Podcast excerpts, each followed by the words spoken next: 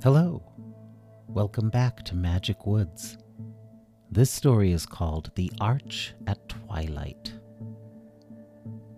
So Kira, Versa, and Fee played together every day, but they also spent time doing things separate and alone. Sometimes Versa would study or exercise. Sometimes Kira would learn about plants or spells. And sometimes Fee would play with one of her imaginary friends. And one day Fee said, I'm going to play with Troubled Amethyst after lunch today. Kira said, Uh, who's that? Oh, she's the guardian of the other rainbow. Versa said, The what? The other rainbow. You know, it has all the colors that don't get to be in the regular rainbow, like turquoise and pink and brown and puce. Colors like that. Versa and Kira said, Oh, okay. Another time, Fee said, I can't play with you two right now. I'm spending the morning with Basil Monkfish. Versa said, uh, who the heck is Basil Monkfish? Oh, he's a dapper mud puppy. Kira said, uh, talking dapper mud puppy? no, he doesn't talk, but he's one heck of a dancer. Another time, Fee said, I'm spending the afternoon with Mr. Bumpkin. Versa said, uh, who's that? Uh, he looks like a gnome, and he tells good stories. Ah, okay. Well, obviously, Kira and Versa didn't believe that any of Fee's friends were real. So imagine their surprise one day when they were walking through the woods and they heard Fee talking to someone and they were talking back to her. Huh? They stepped into a clearing and saw Fee speaking with a little man. He was about the same height as a Mimi, but he was squat and stocky. He had a long white beard and a pointed cap. He looked like a little gnome. And Fee said, Oh, this is Mr. Bumpkin. And the little man said, Hello, and he bowed slightly. Phoebe has told me all about you two. Versa said, Oh, yeah? And who are you? I'm Mr. Bumpkin. And Kira said, Oh, what are you? Well, I'm a little, a little gnome. And then he sighed sadly. Oh, we were the first peoples to live in Magic Woods. Versa said, Ah, uh, no, the Mimis were the first people. Mr. Bumpkin nodded at a nearby circle of weathered stones. Well, then who made those ruins? Versa and Kira didn't know what to say to that. The ruins had been there for a long, long time, even before the first Mimis had come to that land. Children were told to stay away from that place, but nobody would say why. Kira went to examine the moss on some of the ancient stones. She said, I'm not familiar with this kind of moss. Eh. Versa yawned, and then she said, Sorry, sorry, you know, I just find all that plant stuff very boring. And then Fee said, Well, that's why your echo eats the wrong berries. And the girl said, Okay. There was an arch in the ring of stones, forming a kind of doorway. It gave Kira an unpleasant feeling. And Fee said, Mr. Bumpkin was just telling me some more stories. Stories about the time before the sun, when the gnome people walked the earth. It's all very entertaining.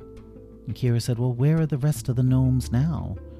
And Mr. Bumpkin said, Oh, they all died out long ago. and he started to cry. And Fee giggled.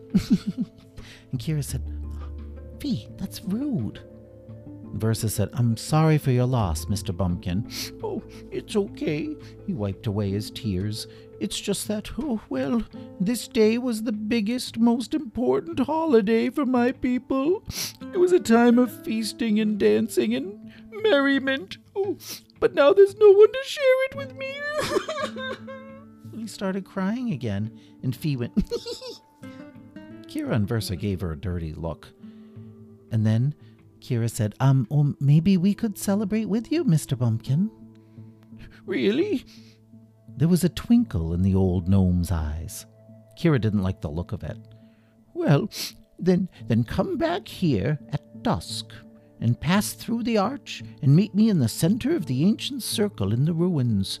I will teach you the sacred song my people sang to the stars long, long ago. Versa said, uh, okay, we'll be here. Thank you. So the girls went back home for their midday meal. They told no one about their new friend. or about their plans for that evening, since kids weren't allowed near the ruins for some reason. Well, Kira headed back to the ruins alone that afternoon. She wanted to collect a sample of the moss to bring home and study.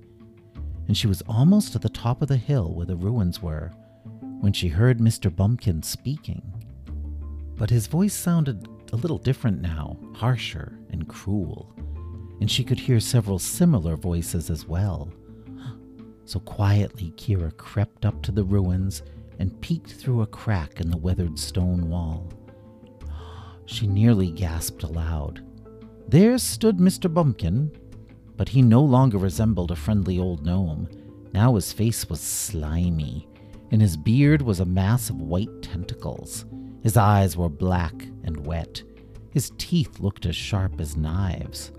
And several creatures who resembled him were gathered around, but they were all nearly transparent like ghosts.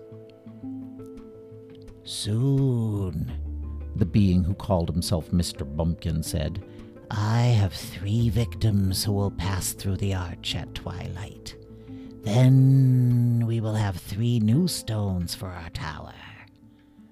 And one of the beings said, Are you sure they will come? And Mr. Bumpkin said, Quite sure, yes. They trust me.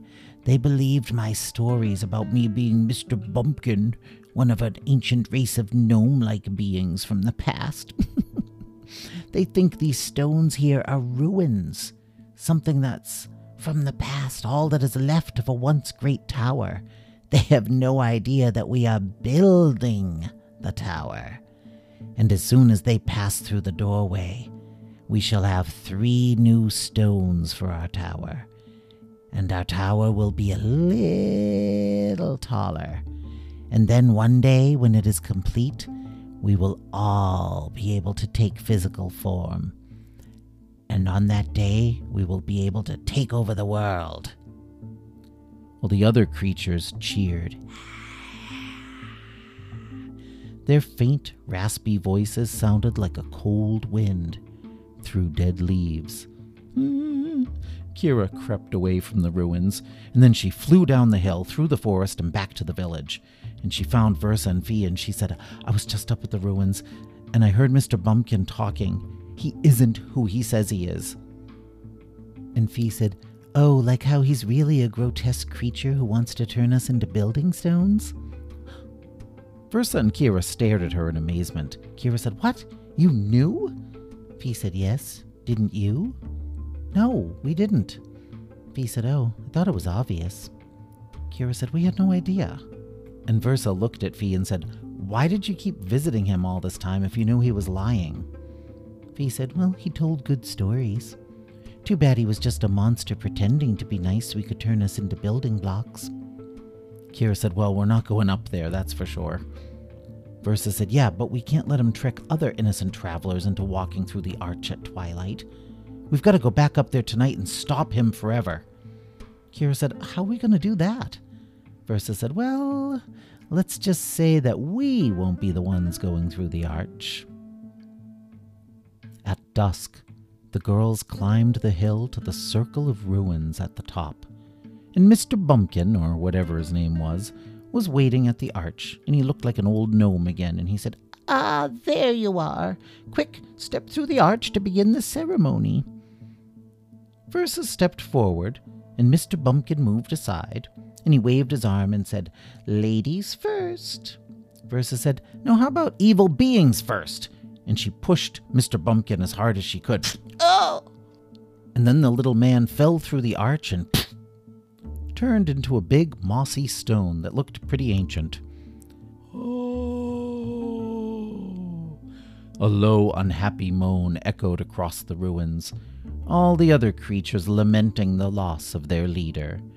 And Versa said, That's what you get for trying to turn us into your building stones. You creepy creatures. You're gonna have to wait a lot longer to finish your tower and come to power.